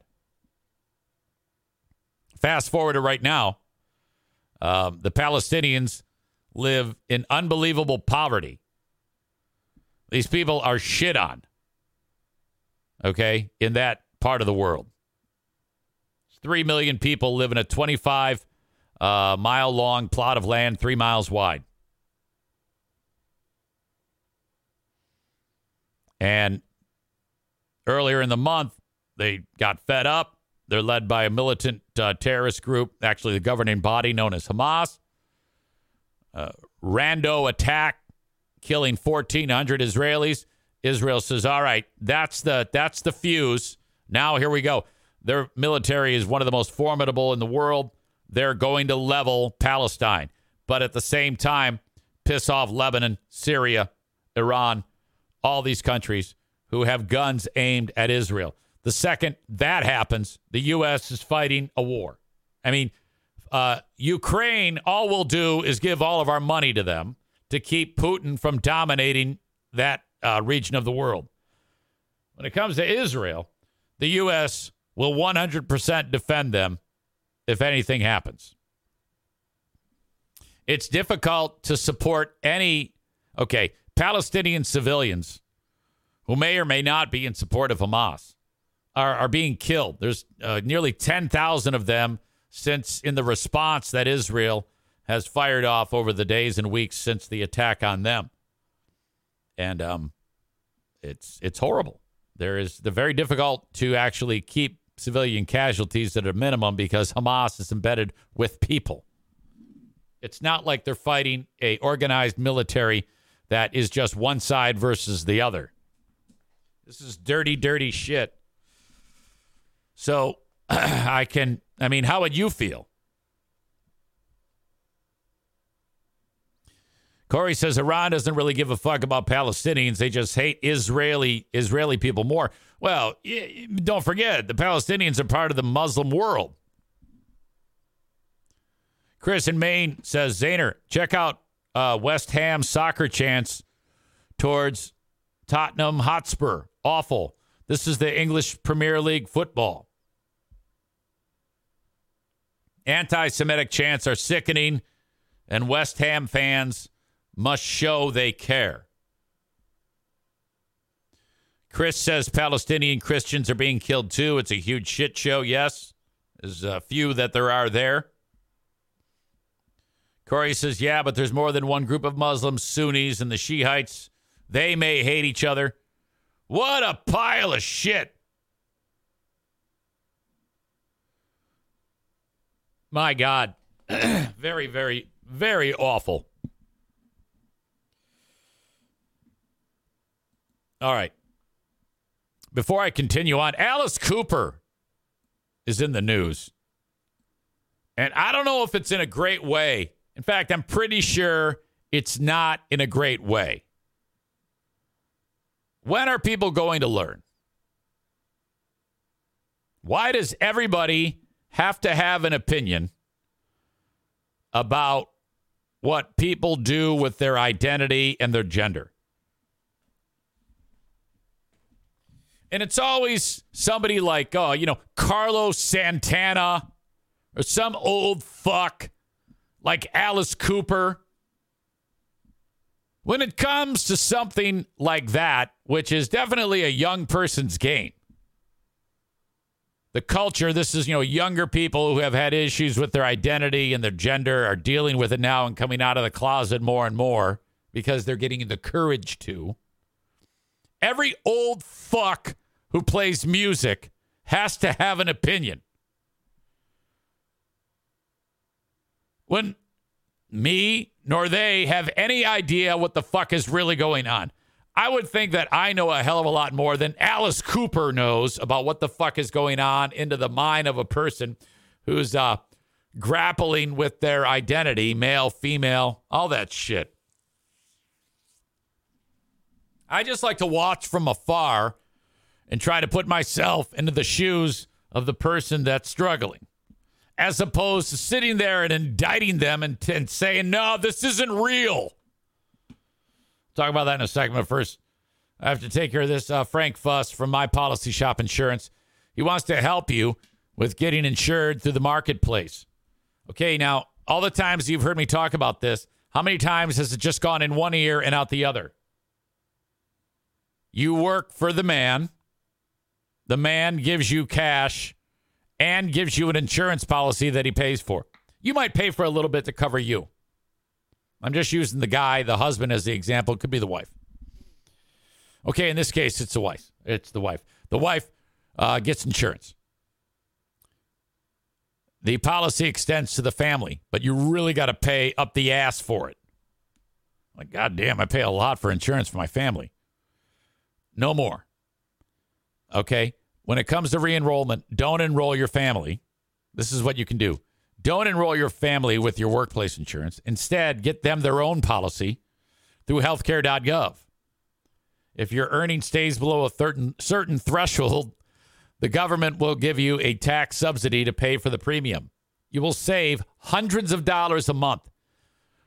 There's a lot of nuance to this that I don't have the time or knowledge to explain to you, but Frank knows how Reach out to Frank Fuss and he'll help you every step of the way. Go to buyinsurancehere.com for all the details on how you can get a better insurance policy for much less than what you're paying right now, saving you hundreds of dollars.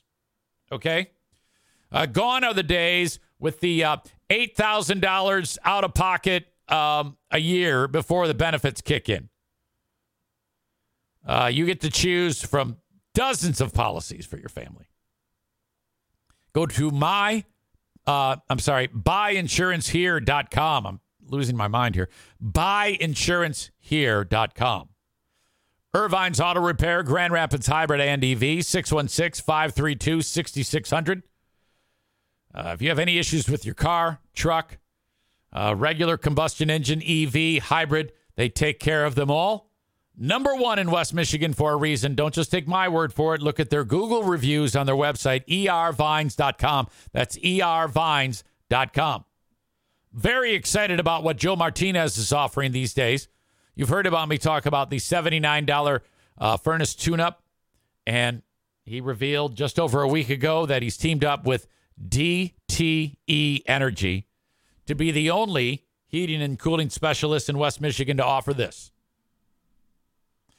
Get your furnace tuned up with Joe Martinez, and then he leaves, and then you don't pay him anything. That's it.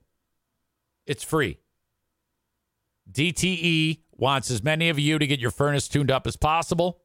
They want you running the best, most efficient furnace you can have. So they're paying for the tune up. And you don't have to fill anything out. You don't have to send anything in and provide three receipts and uh, evidence that you had it done.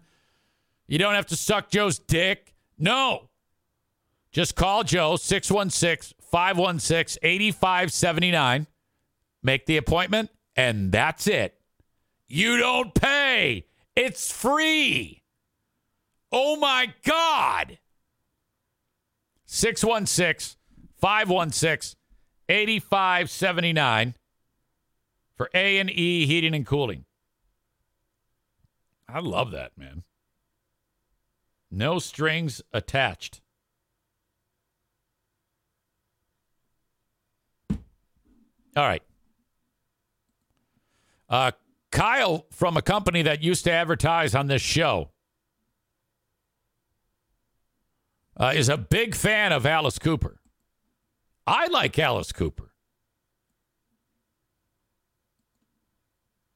How'd you like to be a uh, 20 to 30 something and they say, hey, Alice Cooper's speaking out against transgender people? They're going to be like, who the fuck is Alice Cooper? That must be tough for a rocker who's that, that old when uh, more people, most people don't know who the fuck you are. You know? I would say, see, Jim is 28 he might know who Alice Cooper is because he's listened to that uh, he's listened to that classic rock station in town. But I would say the majority of people that are millennials, they don't have any fucking idea who this guy is.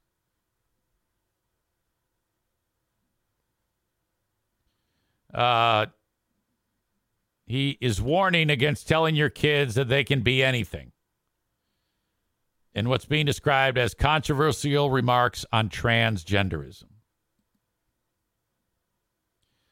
Now, there's a lot of people who think that uh, people are changing their gender just because it's the thing to do. And think about that. What a ridiculous thing to say. Such a serious undertaking to change your gender that someone would just say, eh, I'm going to go ahead and be a woman now or a man. The transgender person in my life, um, my daughter's lovely boyfriend, handsome boyfriend, I should say, shouldn't say lovely. Um, and there's a there's a real learning curve with that, but uh, Ash was born a girl and is now a boy. Ash is doing all of the uh, medical things to go through with that right now. And uh, I oftentimes corner Ash and ask questions so that I can learn more. And I'm like, well, how do you know that this is right? You know, I ask things like that. How do you um take me through what it was like growing up? Take me through how you feel as a girl. What is that like? And then take me through what it's like now that your appearance is changing to that of a man. How does that make you feel? What is it like? Just kind of like interviewing, trying to get a sense of what's going on up here in the brain. Never once have I thought uh, Ash's uh, brain is, is that there's something wrong with Ash at all. In fact, Madison has never been happier.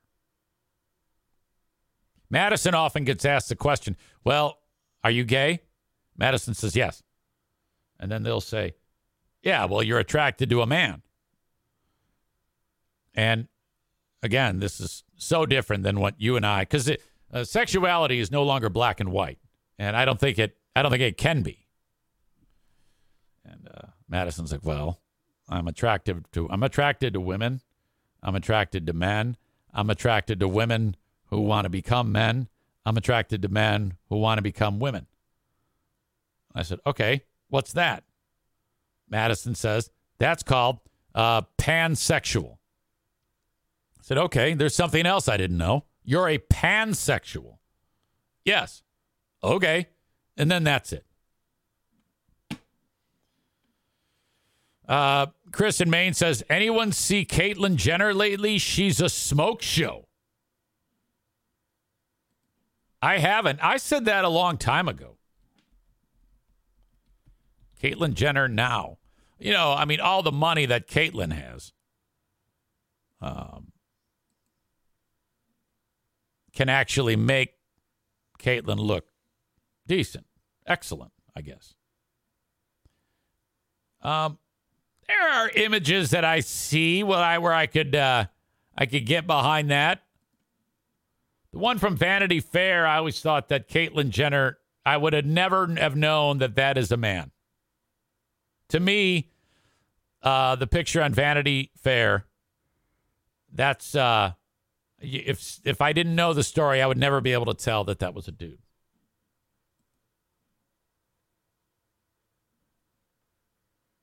Not all the pictures are like that, though.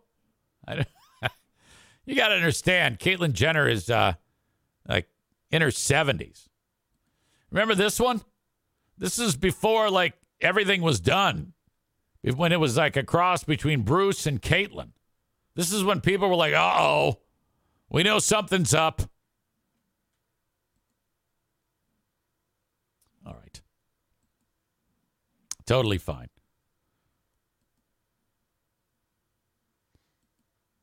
Uh, Corey says you can always tell by looking at the hands.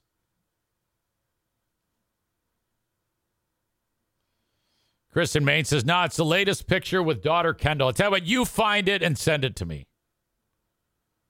Chris says he'd have sex with her.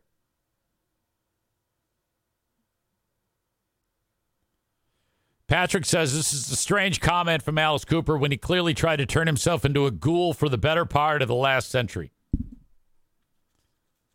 little bit more about Alice. Uh, rock legend Alice Cooper recently voiced his thoughts on the topic of gender affirming healthcare for young people and his comments have struck a chord, although not harmoniously. Speaking with Stereogum, 75 year old Alice Cooper uh, lamented what he sees as the current state of the gender debate. He joined other old fucks like Kenneth Paul Stanley and Twisted Sisters Dee Snider, stating that while he was understanding that there are cases of transgender, he was quote afraid that it's also a fad. Ooh, that's that's a that's a bad thing to say. If you were to say to a person who's taking something so serious, going with in the direction something so serious is changing their gender, and you say, "Yeah, it's just a fad," they're going to be pissed at you. Uh, and I'm afraid there's a lot of people claiming to be just this because they want to be that, like a fad. Okay. Uh, and I guess my point on this is when people like uh, Dee Snider and Paul Stanley and, and, and Alice Cooper weigh in, you know, I don't know. It's just it's just stupid old men just spouting off, doing what old men do, and that is just spout off without actually talking to anyone. While the debate over the authenticity of young people's gender identities is not new, it's gained heightened attention with such influential figures weighing in. I don't know how influential these three are. Paul Stanley had earlier described children's gender reassignment as, quote, a sad and dangerous fad, a comment he subsequently walked back. Why? Why would you walk it back? Dee Snider, meanwhile, landed in hot water facing accusations of transphobia after backing Stanley's original statement.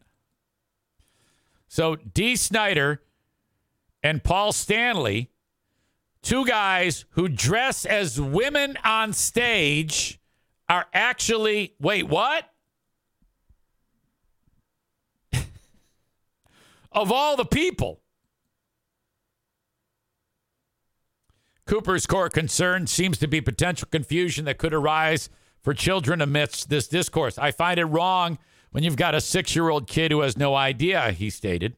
He just wants to play and you're confusing him, telling him, yeah, you're a boy, but you could be a girl if you want to be. He added, It's so confusing to a kid. It's even confusing to a teenager, Cooper went on to explain. You're still trying to find your identity, and yet here's this thing going on saying, Yeah, but you can be anything you want. You can be a cat if you want to be. Oh, no, not that again. I mean, if you identify as a tree, and I'm going, Come on, what are we in a Kurt Vonnegut movie? Okay, um, first of all, I love it when they do that. People talk about, yeah, man, at the school they're taking shits in the cat box. That trope has been around for years. Never happened. Never. Holy shit. At the end of the day, all we have here are young people who are fucking uh, very, very ballsy. When you get a person who finally decides to come out of the closet and go from being a man to a woman, that same person didn't have that type of strength early on. But it's because all the people who have been coming out that they're finally getting up the nerve to do that. Can you imagine how frightening that would be? I have a friend uh, named, uh, I don't want to say the person's name, in, uh, in Nashville, Tennessee. And this is before I got to know Ash. And I, um, he's been transgender his whole life. He's a man. He's got a wife and kids. Everybody's in on it. All the kids, the kids know it. The wife knows it. They're all like, you should just become a woman and we'll love you just the same. And he won't do it. And I said, why? He says, I'm scared. I'm just frightened of what would happen to me. And that's legit. So you see these people who do do that, and they're finally getting up the strength to do it. So fucking let them. What is it? By why do why do you have to speak out? Why is that such a big fucking deal to you? Even if they did want to be be a fucking tree, stay in your fucking lane. My God. Christ Almighty, why is it so important to you? Worry about you, you fucking monster.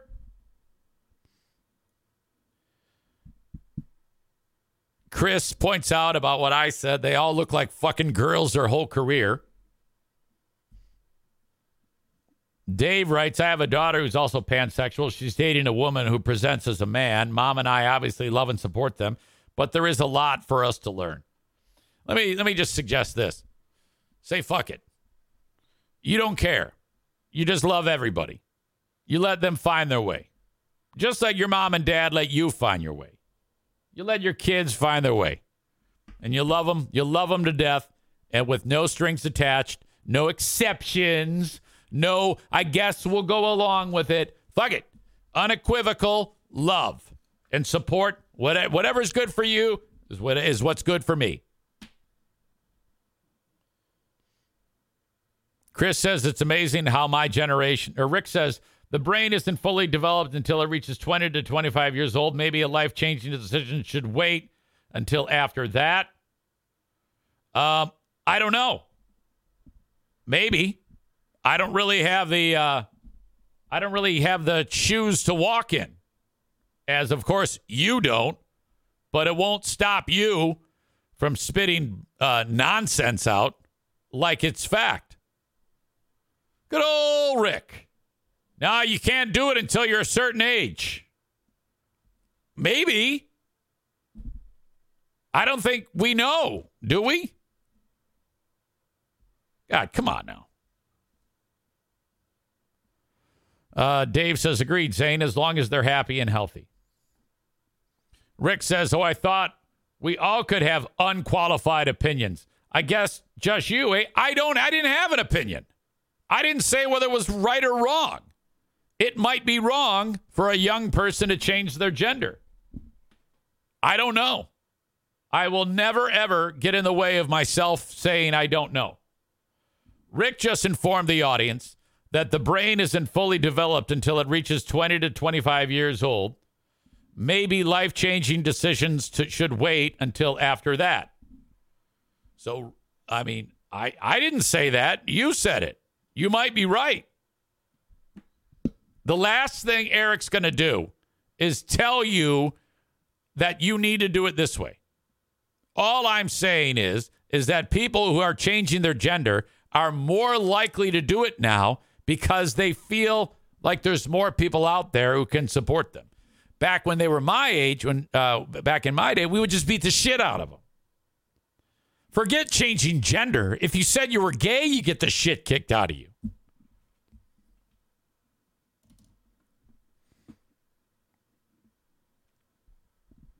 Uh, uh, Corey says concerning Rick, I think that is a fact. I've read that before. What's a fact? The fuck?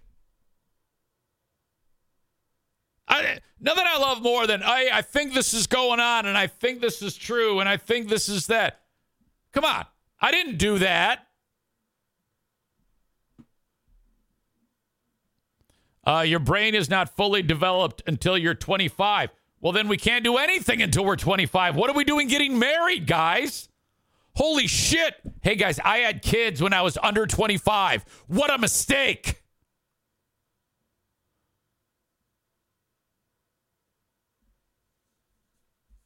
Cole says at 18, you do whatever you want. Before that, probably shouldn't.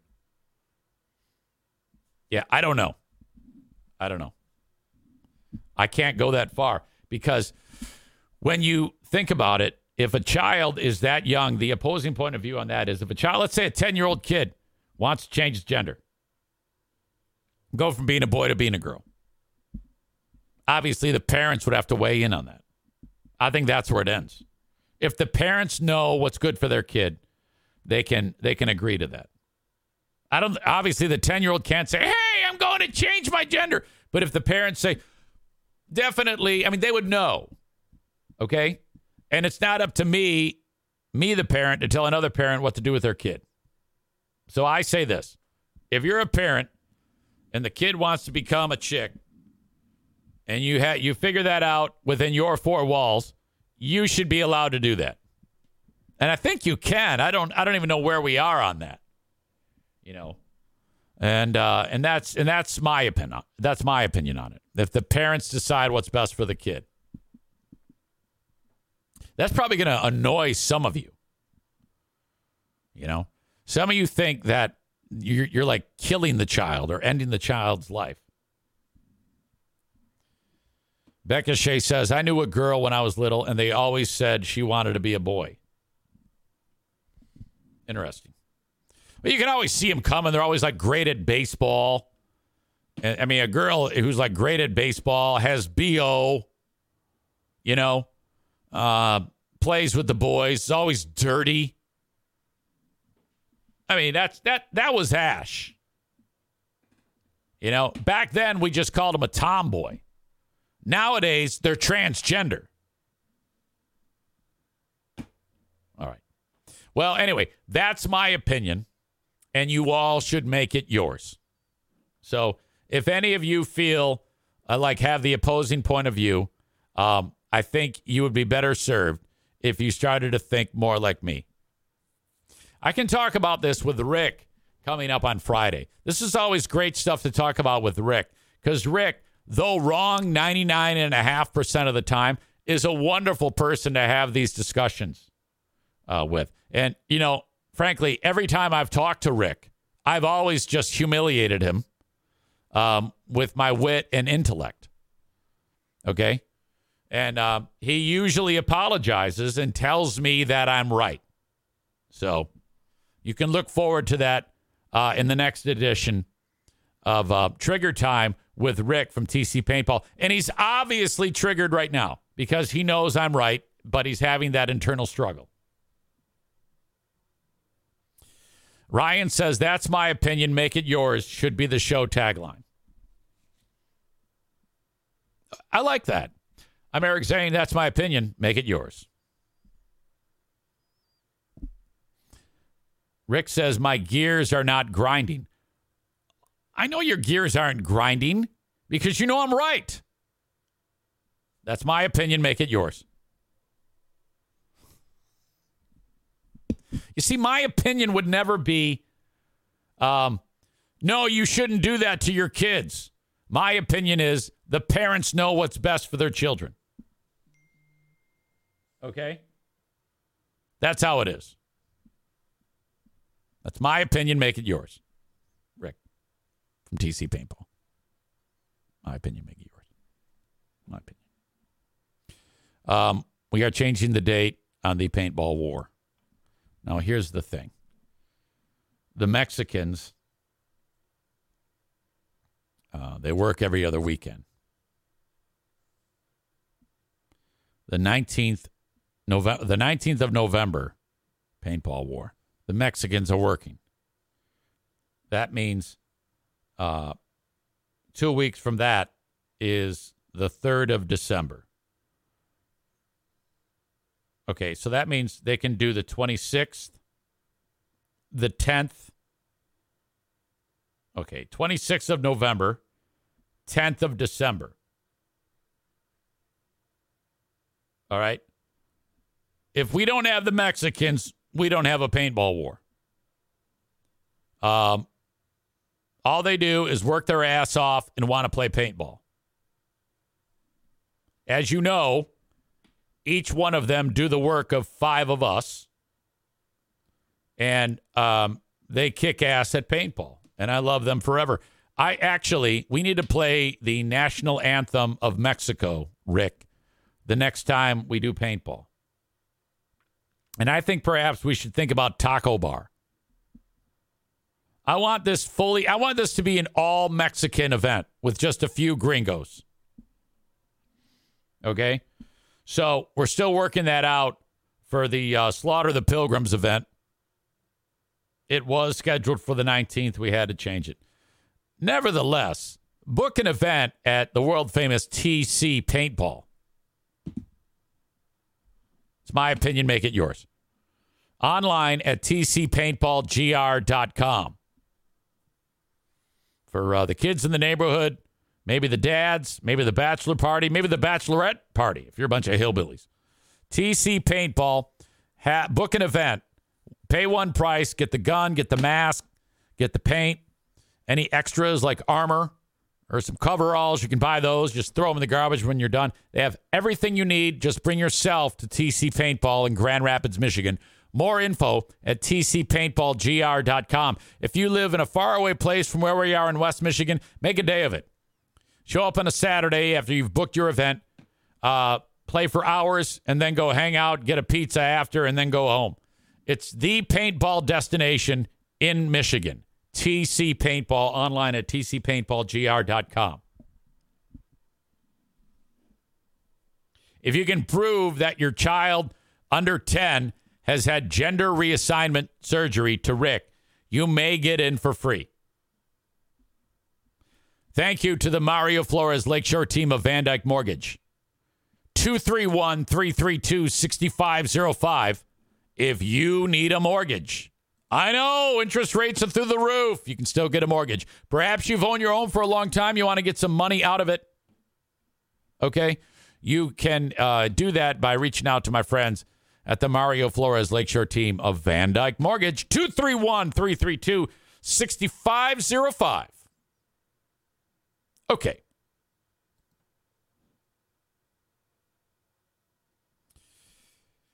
Corey says neck protectors are a thing in paintball, but no one wears them so they don't look like a pussy. That's a callback to the old hockey thing. Holy shit. Um, I don't know what this means, but on Friday, the asshole of the day, it says teen pussy poison. And I, I don't remember what's up with that. What is that even? I don't recall what that means. The asshole of the day is brought to you by uh, TC Paintball. Uh, Ryan says Amanda for botching Matthew Perry's autopsy. Cole suggests asshole of the day hot tubs and hockey skate blades. Hmm. All right. No, even more so. This is going to piss some of you off, but that's good. Today's asshole of the day. Any guesses? Dead Maine shooter. I didn't even talk about that today. Yeah, guy's dead. Anyone not taking Zane's opinion? Drunk Griffins fans. That's a great suggestion, but I've already committed.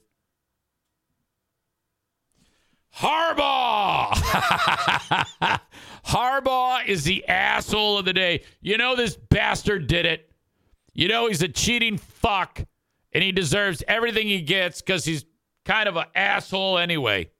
Fuck him. Jim Harbaugh is your asshole of the day. That's today's show. Talk to you on Patreon. Till next time, bye bye.